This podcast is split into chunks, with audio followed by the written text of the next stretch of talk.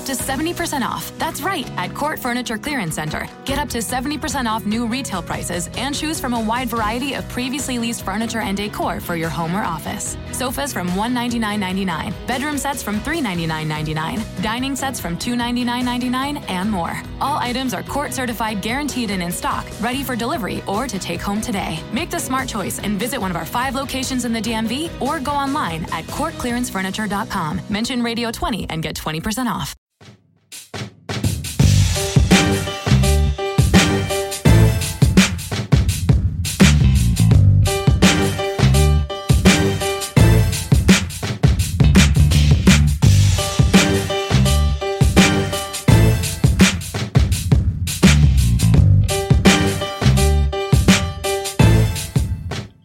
Welcome to another episode of the Streaky Lawn Podcast. Once again, my name is Pierce, and I've got a usual crew with me. Today we've got Caroline. Hello. Hey, what's up? How's it going? It's going great. How are you? I'm hanging in there, you know. All right, Matt, how are you doing? Doing excellent. The weather's just wonderful in New York today. Shorts and t-shirts. It's fantastic. Oh, we've got a lot to talk about for sure. We haven't had a podcast in the past 3 basketball games, so plenty to discuss there. The Hoos, they took care of business against the Hokies, which is nice to see. I think we're all sort of half expecting it, but being a little trepidatious in our optimism as we have been burned before, but they blew them out. I mean, Tech at the time ranked top 10. I don't know that they're a top 10 team or if that just sort of speaks to the quality of the 5th to 15th best teams in the country. I think you can make an argument either way, but certainly Virginia at home make them look terrible. So that was a fun time. Darnes, what stuck out to you about that performance? I know it's a few games ago, so trying to think back to that JPJ blowout. That was a showcase of the offense. We have consistently seen really good defensive games, and they did have success shutting down basically everything that Tech wanted to do. But when you go 10 for 14 from 3 in the first half, it's fun. It was really hard not to just enjoy that game. And I agree with the trepidation coming into it, because it's always going to be like that when you play Tech, especially since they were the only ACC loss last year. And they do have some talented players in Justin Robinson and especially Nickeil Alexander-Walker.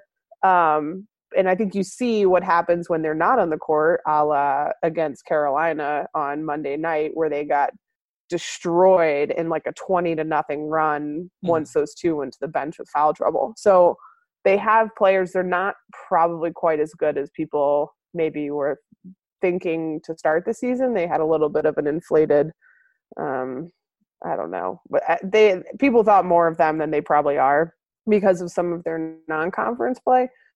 But it's still a good win regardless. And just to see the offense was so contagious in that game.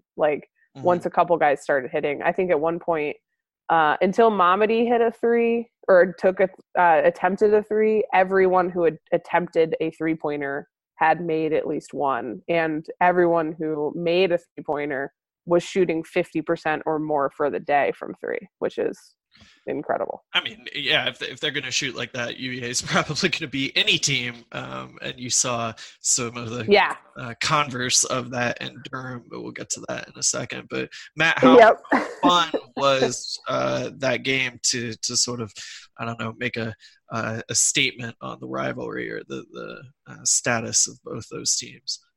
It's great to be able to get the pressure off by halftime on a Tech game, right? But for me, it was the first game all year where the big 3 guys all played really well in the same game. And I think, all that offense, you can talk about Kihei making some threes, Braxton making some threes, everyone like that. But it all sort of flowed from DeAndre was finally really aggressive, which I know was something that we'd all been sort of wanting to see for a bit. And he was able to do that with Kyle and Ty still shooting really well. And when those 3 can play really well, then, we don't have a fourth scorer particularly, which I still think is going to be an issue. But when those three all play really well, it just makes the shots for the other guys so much easier that you can sort of manufacture or cobble together a fourth and fifth scoring option because the defense is so focused. Yeah, I think that's a good point on the fourth option. I think we've seen it come a few ways in these last three games, too. I think, obviously, the offense was completely different in Durham, both in quality of shooting, but also in the style that they were playing and really the type of offense that they were running. I know it's been addressed by a number of folks, but they had to switch, and by Tony Bennett himself, by the way that Duke was covering UVA's standard offense. They switched more into just screen until Hunter gets a good matchup and go from there. I think key is the key, as we've made that pun a million times at this point. But he or Mamadi tend to switch off, I don't know, almost game by game by who's going to either score in the paint, which both of them do somewhat, certainly Mamadi, that's his focal point, and then Key, if he can hit those outside shots, because Kihei hasn't shown the consistency to hit those shots, though he had an awesome shooting performance against Virginia Tech. I think there is more fluidity there, and that's fine. Like, it doesn't mean that the fourth scoring option needs to be the same guy. It just means that there needs to be consistent production from those roles, whether it's the same guy every time or not. But I think another thing to talk about the Tech game is that Tech is small, like we were saying beforehand, and that really, I don't know, it came to pass, and it really came to pass in their game at UNC, that if Blackshear gets it to some sort of trouble, whether it be fouls or just getting doubled and not being able to deal with it, Tech is really going to struggle. He only had 6 points against UVA. He didn't attempt any free throws. You know, like they were just sort of letting him not produce. and because Tech couldn't shoot over the back line, you saw your blowout there. I'm sort of curious about where you guys see Tech falling in the conference, or is this something that's going to plague them? I think they're like the fifth or sixth best team in the conference. I don't know if they're a good bad team or a bad good team, right? But they're one of those teams where they'll play really well at home. They'll take care of the Georgia Techs and the BCs and the Miamis on the road, but they're not going to go into UVA or Carolina or Louisville or win those games. I think if you break down the conference, right, it's Duke and UVA at the top. Then you've probably got a second tier that's like Carolina and Louisville, where maybe one of them could move up, but I think it's probably those two. And then you've got a middle of Syracuse, Virginia Tech, NC State, and that's probably your seven that'll get bids to the tournament unless Florida State turns it all around. And then everyone else is just sort of a disaster, right? I think there's those seven. I could see, maybe Louisville, Tech, somewhere like that, fighting for that double bye. But I don't think they're really a team that's going to pull off a bunch of wins. I don't know what their schedule looks like, though. Mm-hmm. Yeah, and that's the thing that I was going to say is, as much as we hate the unbalanced schedule talk, because it is dumb, like you play who's in front of you and you beat them and whatever else. But they have one of the more – obviously they do have to play Virginia twice, but – for in the grand scheme of things, their schedule might be, with them having some struggles, they could still finish top 5, 6 is where I think that they'll finish too. The ones that confuse me the most are like the Louisvilles and the Syracuses of the world. Syracuse, obviously. And NC State. I think that'll be a really big game. We'll talk about games coming up later. But Tech has been top. I mean, they dominated Notre Dame.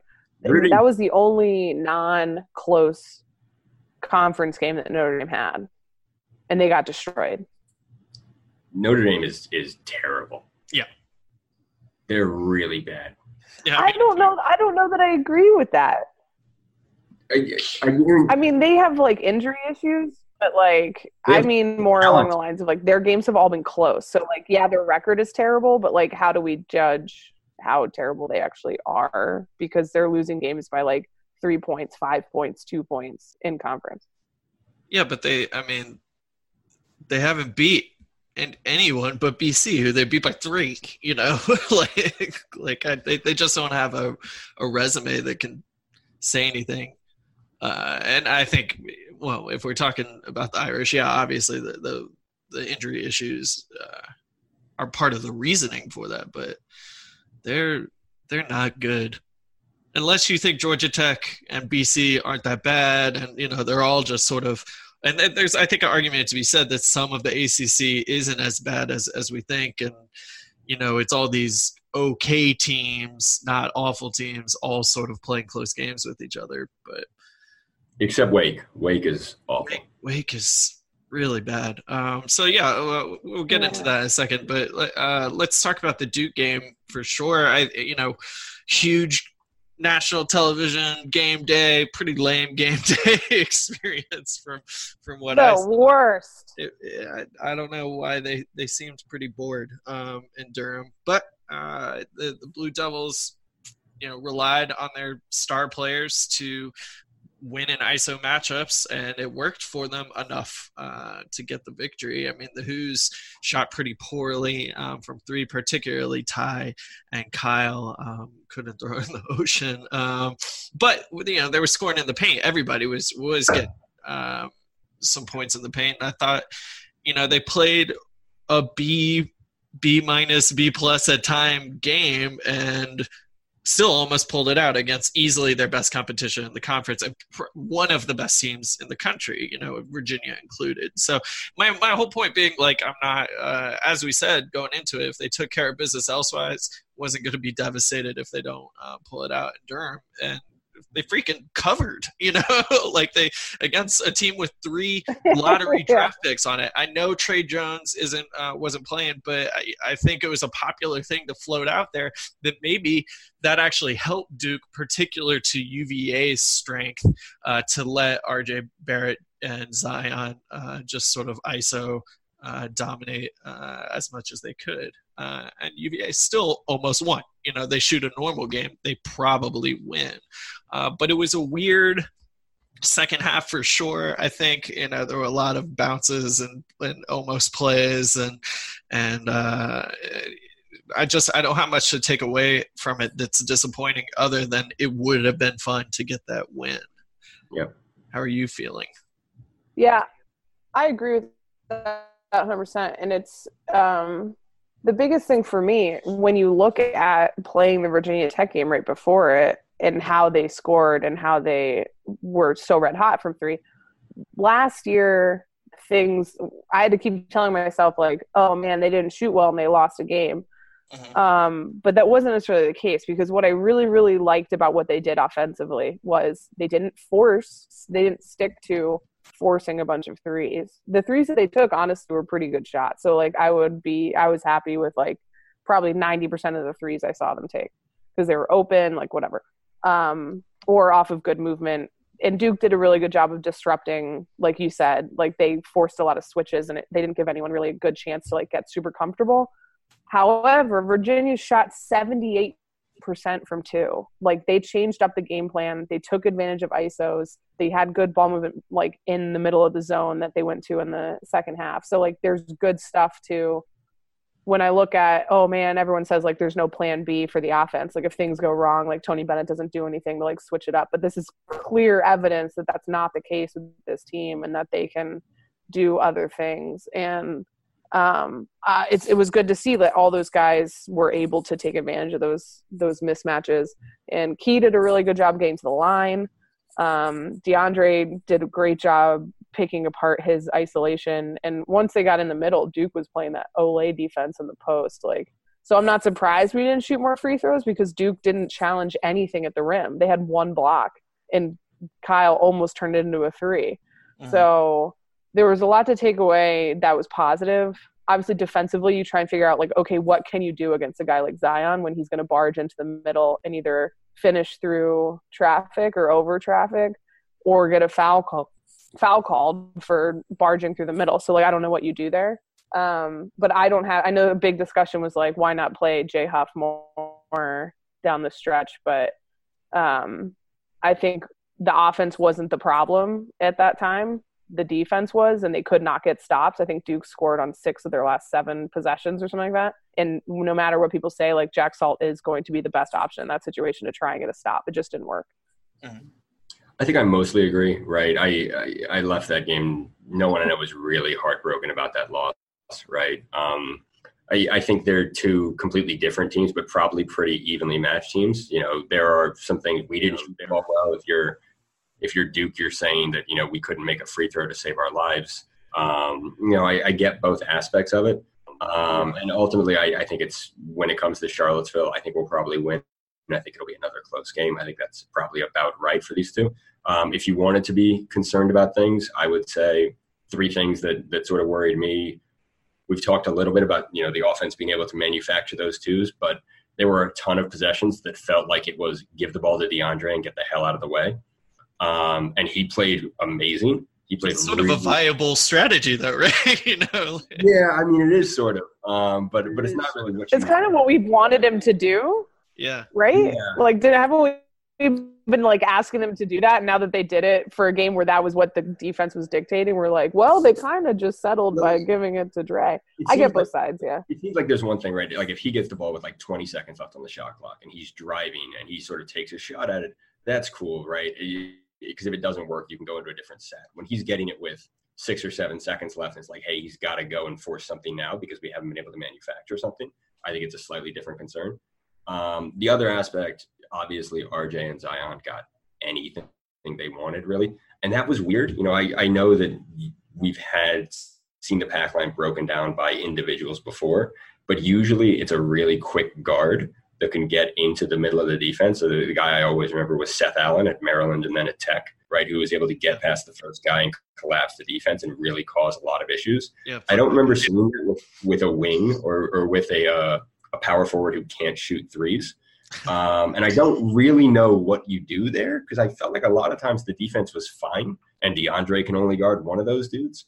So the hard thing there is maybe you just hope they play worse, but I don't know what the remedy is. And then the third thing is that, like, Kihei is unplayable in that game. Like, I like Kihei, but he's not a threat on offense. And you need guys you can shoot, and there's no one for him to guard in that matchup. I thought he was just completely anonymous the entire time he was on the floor. And maybe some of that ties into this idea that if Jones plays, it's actually a more favorable matchup because they get to utilize Kihei. So, I mean, obviously Jones' strength to that team has been well documented, but I don't think he's the shooter that his brother was. So... maybe we'll see. They can't switch 1 through 5. Yeah, they can't switch like 1 through 5 if they have Trey out there too. Trey's the best defender, but like it does create more matchup issues that are. I don't know. It's really stressful to say something like, "Oh, well, if Trey's in, it'll be so much easier," because he's by far their best defender, and maybe there's more turnovers then instead of whatever. But I think just from a set defense standpoint, it does create a little bit more. For Virginia offensively to like, or defensively switch better and matchups look a little bit better. But yeah, I agree with all that. Like RJ and Zion just showed that they were the top 2 draft picks and you get a couple it was in my opinion, the 2 best teams in the country trading punches and counter punches, and Virginia didn't come up with a big shot down the stretch. And that was that. So it was frustrating in the sense of like, oh, they didn't even play that great and they still had a chance. So if you hit 2 more of those three-pointers. But overall, I think we can learn a lot. You can take a lot from it and not get too down on like what that team just did. Yeah. And the last point I want to make about this game before we move on is that going into it, we saw Duke really susceptible to giving up second chance points against FSU and Syracuse. It looked like the Hoos could have a real field day on offensive rebounds. And I know UVA is not the team that crashes the boards with more than 1 or 2 guys, if any, on some plays. But it became a strength for Duke, actually, was the offensive rebounding and not as much for UVA. So Duke did a good job there. Maybe some of that is by the nature of playing a bigger lineup and being a little more comfortable with that bigger lineup, having Jones been out a little longer. I don't know. It'll be something to look at for the rest of Duke season and certainly the matchup Charlottesville. But who wants to talk about the weirdest blowout I have ever sat through? The Wake Forest game where fans were asleep. The players were not asleep initially, but I think there was some sleepiness there. I think probably the refs, the coach, the whole building, everything was just groggy and weird. And I hate 9 It was just weird. Tuesdays. I mean, jumping out, It was a 25-3 run, and just, everybody starts feeling bad for Wake Forest, which, like I've said a few times, you never, ever feel bad for the other team until the game is over. And I learned that lesson in that Peach Bowl when I was a little kid. And you just, because they're going to make their run, and I know they only, 13 or so is intended to be what they would cut it down to. And then UVA came back in the second half and did enough, I think, to keep it comfortable. What a weird game. What a weird game. Wake Forest is so bad, but if you they're still basketball players, you start making a few threes in the row, you're going to have a chance, right? And I think that's largely what was happening. I don't know. What were your takeaways, Darnes? It was a weird game, and I just don't know what else to like. That's the most accurate description, and everything you said with the 9 p.m. game, and the flow was real weird. A lot of strange whistles and weird breaks and stuff, but I've seen a lot of consternation over this game, which is kind of weird to me. Maybe it's just me in my old age being I remember in 2006 when we were happy to get any ACC win. Now we're out here complaining about 23-point ACC win. Because Virginia started unbelievably hot, which is great because we've definitely seen and talked a lot about slow starts and sluggish starts and you can't do this. And so I think the first few possessions was Mamadi dunk, missed three by Wake, Mamadi and one, missed three by Wake, Mamadi dunk, missed three, Hunter three, Wake timeout. So, Virginia did not miss. Those were, consecutive possessions. And so to sit and think, so basically they had a Cavalanche to start the game and then just maintained the lead. So, you can't reasonably expect Virginia to shoot 100%, and you can't reasonably expect Wake Forest to shoot 0. So those things were going to, correct themselves a little bit throughout. And there are things to be annoyed with where it's some of those plays were sloppy or that was dumb or hey, Ty Jerome missed a few threes here as well and didn't look sharp right after the Duke game. But to sit and I saw people say well, if you take out that run, why would you take out the run? Right, that's it's part of the game. Right. It sets up the flow and they never got closer than 13. If you ignore all those NC points State, and I know that they always beat NC State. Yeah, if you ignore all those... It doesn't make any sense. All those times they played a lot better than they didn't always play a lot better. Yeah. I get it. It's so dumb. I think if you're going to nitpick... the last three quarters of the game, they only won by one. And I'm don't take out the quarter of the game where they won by 22. You're not going to shoot 100% for the whole game. I think you can nitpick that they still, all in all, didn't shoot all that well. I mean, they finished, as a team, 38.6 from the floor, but also we saw Guy and Jerome both missing jumpers. Kyle went 3 for 10, Ty went 4 for 13, and it just, I think, probably continues a little bit of the from the Duke game 3-point shooting display. And so you're going, okay, well, that carries over, but it's not like that's going to be a season-long thing, hopefully. Knock on wood. We also had 5 guys score double digits. Right. They didn't need it. I mean, 5 guys score double digits. A top team in the country and their stars aren't having a perfect night. Well, the next couple guys are going to take care of it, Yeah, they still shot 33% from three, which was definitely way better than the last game. Some of the stuff was just and it is nice to see. It's great to see. Huff had another great game, and I think everyone's seeing more. He's doing really – he's great to talk to. He's a fantastic interview. He's a really, really good kid. I really enjoy him. I want him to be successful. You can still see a few mistakes here and there on the defensive end. Caroline likes UVA especially when it thinks he's a good kid. Have there been any UVA basketball players? Oh, he's a great interview. That you didn't root for? Like, you know, I just feel for Austin Nichols. No, I think he's no, and I wouldn't call him out anyway.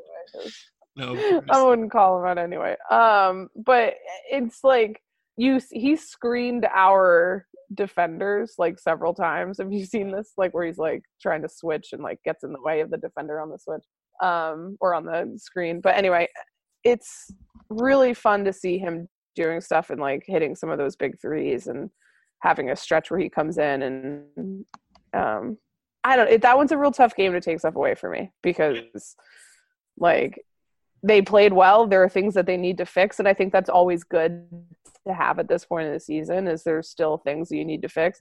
But the defense, there were a few plays where they just got like blown by, but the defense was hounding. They gave up 45 points, and I'm like, oh, they let some guys score too easy. So like that, and I'm kind of like having a hard time. Like, where do we? They destroyed them. They covered the game. They hit the spread before like the 8-minute mark of the first half was gone. Yeah, I don't really think that you take much away from like the varsity scrimmaging to JV. Like right. You don't learn anything from that game. When you go up 25-3 on a team, you know that you can sort of turn it on when you need to, right? It's natural to take your foot off the gas a little bit, and when they go and make their little run, you're just like, all right, fine, we're good. We can, come back, take that lead back up to 20, and the game's over. I didn't watch much of this game because it was blacked out in New York, so thanks for that. But I just from following it, there's no part of this that I'm really concerned about. I wish we got to play Wake again. This was fun. But yeah, I just like it's like Wake, Coppin State, and Morgan State are the worst teams we've played all year. And I don't know which order you put those three in. So yeah, I don't know what to do there. Wake is definitely the best of those three. I think Wake would win in a close one against both those teams. But I mean, they did beat NC State, so the Deacons. Well, I think we all sort of want them to be good. I don't know. As a lifelong ACC fan, I like them more than I like the other Tobacco Road area teams. So it would be nice if Wake were good and competitive against them. And when, I don't know. I mean, really? Because like I just have like no opinion on that. It's like I like Wake. Yeah, they seem nice. They're fine. Yeah. Sure, Winston-Salem sucks. Yeah, that's true. But it's before like we get into the rest of the ACC, I do want one more point. I want to talk about the Wake game is that Kihei got a little more of a, I guess, meaningful run. He actually played 18 minutes against Duke, but at Wake he played 17 minutes but collected 4 fouls. So like stuff was going on with Kihei. I wouldn't say he played excellently, but some of the fouls, I think he was just doing his thing and getting into Childress's grill, and they were calling fouls because of it, which they weren't really doing when he was doing it to, say, Justin Robinson. You see what he brings in that spunky, energetic bulldog type of defense. And sometimes it ends up with a stat line where you go 0 for, have a turnover, 4 fouls, and no assists. But this isn't me condemning Kihei's play or anything. I just think it's sort of funny, the spark he can bring and how that can look statistically compared to when you're watching the game. But you guys want to talk about the standings of the ACC before we go into some preview? Because we do have State coming up on the schedule for the Hoos on the road, right? And State has lost to Wake Forest. Two road games. Which is not good, but they've looked pretty good in some other games this year. I mean, they lost to UNC, they won at Pitt, won against Pitt, and won at Notre Dame. It beat Miami, who might actually be the worst team in the conference when all is said and done. Maybe if not for Wake Forest, I don't know really what to make of State, and I think a lot of that is because the middle of this ACC slate are starting to collect some of those curious losses, but also surprising wins. And when that happens, as you'll see in our power rankings coming out, it's sort of hard to rank them and get a feel of is there another top team outside of Duke and UVA? And you think, where do you rank Louisville when they beat the brakes off North Carolina? But North Carolina might have an overall better perception or better collected ranking. You know, Syracuse goes into Durham and beats Duke, but hasn't looked that good for most of their slate. But they're 4-1 in the conference with a loss to Georgia Tech, who looks largely terrible. I mean, it's the wheel of death that we see in the ACC Coastal football, among other times. I don't know really what to make of it. What do you guys think about the conference? I think State and Tech are the same team, right? The teams that are really good at home and really bad on the road. Combined, they're 21-1 on their home court and 3-5 on the road. So I think it's just you've got somewhat younger teams that like to run, haven't been used to being good, not quite used to going onto the road and competing against really good teams. But when they're at home in front of their home fans, they can play really well. I mean, State's only home loss was to Carolina, and that game was close for pretty much all of the game. I think that game ends up being a win for Virginia, but I think that game is probably close just because it's at State. Yeah, definitely. And Keatts is a really good coach. And I think has been since like UNC Wilmington when we almost lost that game. You know, everyone says that, and I'm just looking for evidence of it. I don't buy it. I nothing against the guy, and I said it once in the Power Rankings article, and some Paw Pride folks took issue with my tone, but what has Keatts done that has shown he's a really good coach? Imagine that you went from Mark Gottfried to okay, fair. Right? Like, you got to put it somewhat in perspective. Yeah, but I mean, you know, we'll see, right? NC State's got some real games coming up. They play us. They play Tech. They go to Louisville. I think they're at Louisville tonight, actually, right? That'll be a big test of those two and where they sort of go. So that's what I just mean the jury's out on that. Yeah, that's fair. Caroline, what are you thinking? I think he's trending in the right direction. I think he is a good coach, and I think that's just from I like what he's done or what it feels like the vibe and the feeling is around the team now. From a team like this is a team that has like a lot of pride, Wolfpack pride. Has a lot of pride, has a lot of little brother syndrome with the other two in the area. And as a, you know, child of two NC State grads, like I've grown up, like Carolina is the devil. Like there's a lot of like little sibling stuff there. And neither one of those two teams in Duke and Carolina looks at State like a rival. And I think what he's done is made them a more formidable opponent. And I think they are a good team this year, but they still have some growing pain issues, specifically with like turnovers and stuff like that. I think that they have a chance of being that fourth best team. I think Louisville and State will probably fight for that fourth double bye. I'm slowing my talking because then I'm like, stupid Syracuse. And then I'm like, stupid Tech. So I think that the ACC is just what it normally is. Like, it's just kind of like, is this team good? And you're absolutely right where there's going to be – like Syracuse is the perfect example with that whole Duke win, Georgia Tech loss. Like it's inexplicable. You don't know like what's going on. But every game tends to be pretty fun. So, you know, Virginia before they even get to go in the two road games in a row here with Notre Dame and State. I get always nervous for Notre Dame. They have like 5.5 people right now that are like eligible and like not hurt. It's just like Miami and Notre Dame have had bad injury issues. Yeah, and that's true. And they, you know, Notre Dame doesn't have, you know, 80s villain Rex Pfluger because he tore an ACL and he's out for the season. But they have these guys like Mooney. Like Mooney gives me nightmares. Like this could be a big Jack Salt game because it's like a big, slower white guy in the post. And I'm like, game is a big Jack's going to have a great game. We're going to beat Notre Dame by 15. Yeah, that's true. Probably. Yeah, and I think that that's probably accurate. But I look at the fact like, yes, they're whatever 1-5 right now.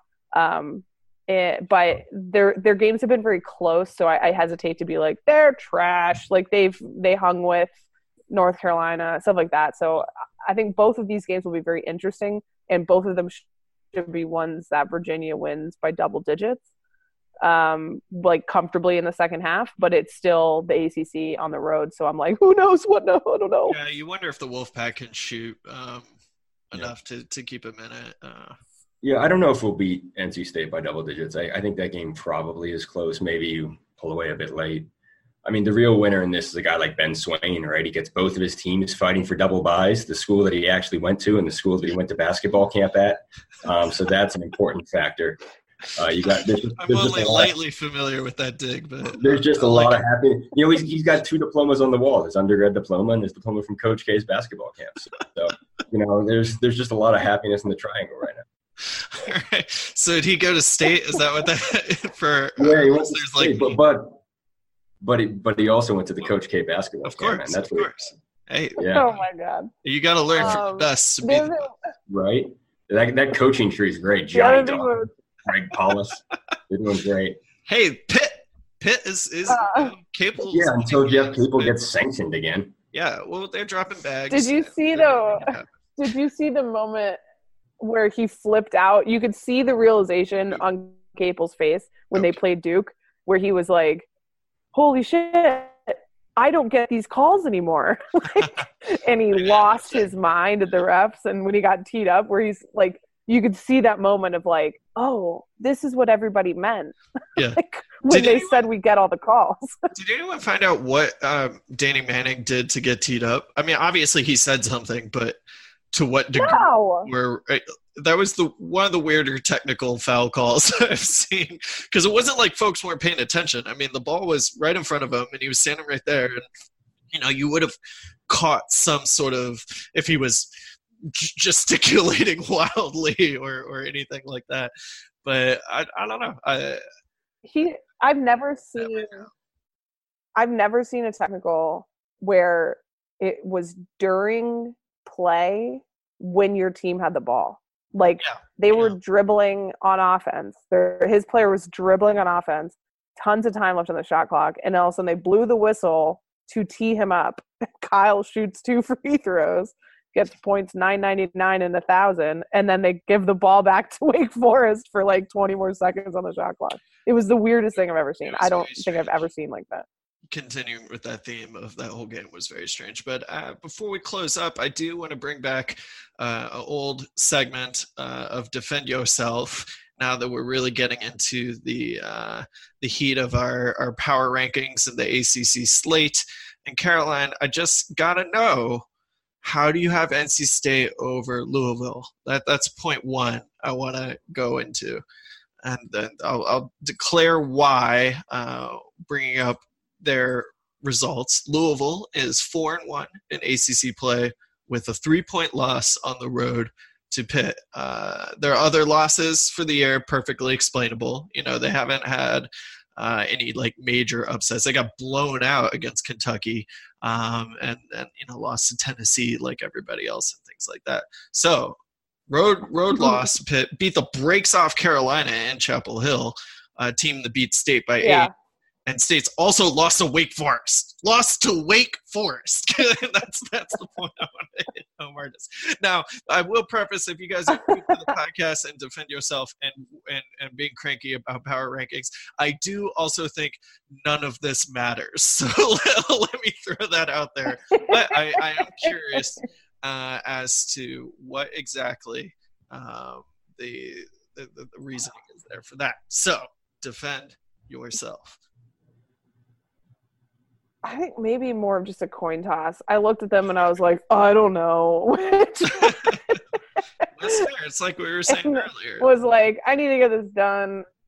Yeah, and you look at it, and I think I'm really excited for that game tonight. And obviously, the game will have already happened, like, by the time people listen to this. But that's the stuff where I'm like, college basketball for me is like my favorite. Because I'm like, I am stoked to watch these two teams play tonight, and I'm going to enjoy the hell of it. So I wish I had a better answer, but it just kind of was like, State's been playing pretty well. Louisville's been playing pretty well.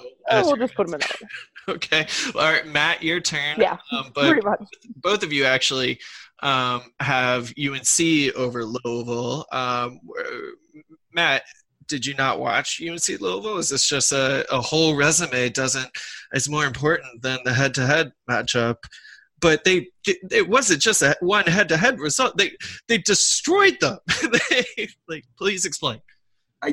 Yeah, I mean, that game was ridiculous. But I just think Carolina has an overall better resume, right? They've beaten – I didn't take this as ACC rankings as much as just rankings of teams in the ACC, right? Carolina's beaten Gonzaga. They beat State on the road. They crushed Tech, right? I think they've been the more consistently dangerous team. And Louisville just had a great game that day. I think I've got Louisville fourth. I think they're in the same tier. But I think if you had to guess which team is going to come in third in the ACC, you'd bet a lot on Carolina. All right. Well, that well explained for sure. So, Darnes, we're going to kick it back for your redemption. Why do you have Duke over UVA? I think when you watch those two games,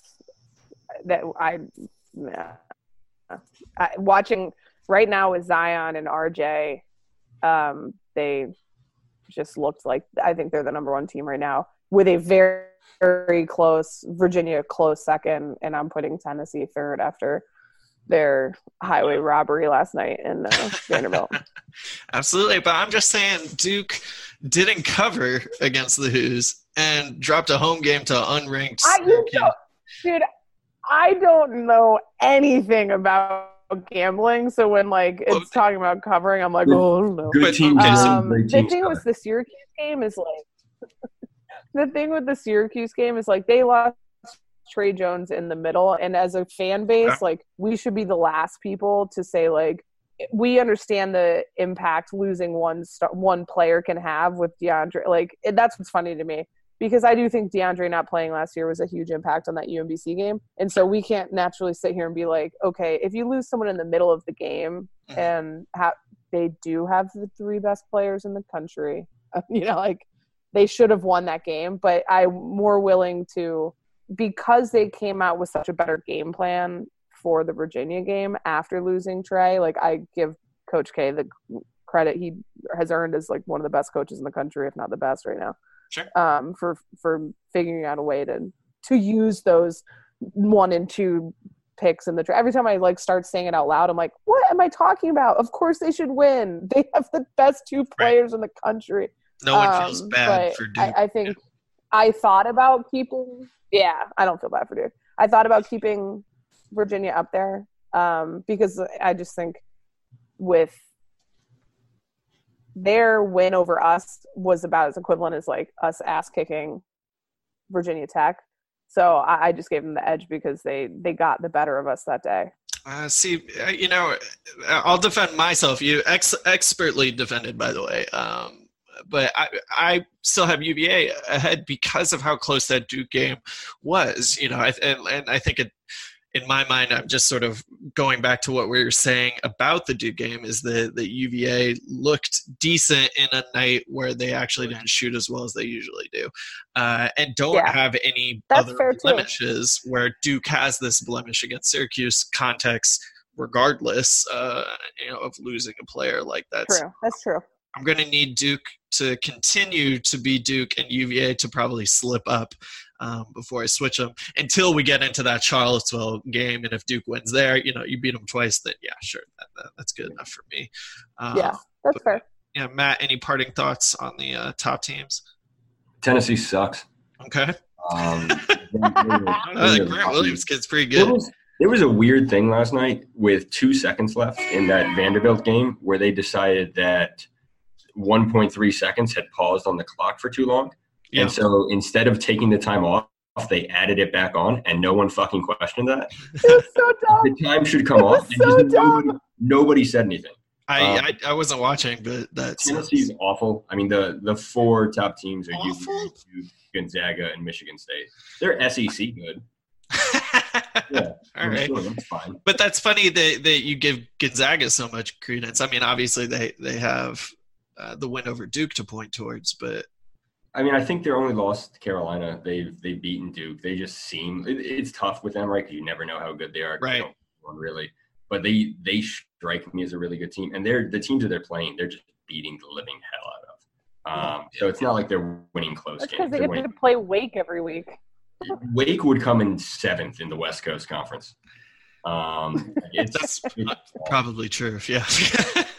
Yeah. Danny Manning's going to be on Duke's bench in 5 years. I don't know. I'm not. I would love to get Tennessee in the tournament. That'd be fine. All right. I'd rather play them than Michigan State. That is for damn sure. But yeah, plenty coming up on the blog. Again, road games with Notre Dame and NC State on the next slate for the Who's. So stay tuned to StreakyTheLawn.com for some more previews of that stuff. It will be next week back at the podcast to talk about it. So till then, for everybody else, go Who's.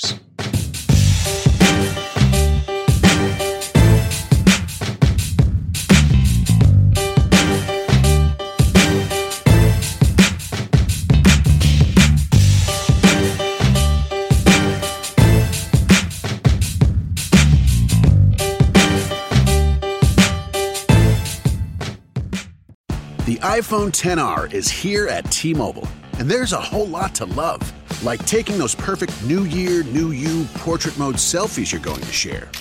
Nice. It's the best way to stay connected to everyone you'll heart most in 2019. So get ready to fall in love with iPhone XR on T-Mobile, the most loved in wireless. Call 1-800-T-Mobile to learn more or visit a store today.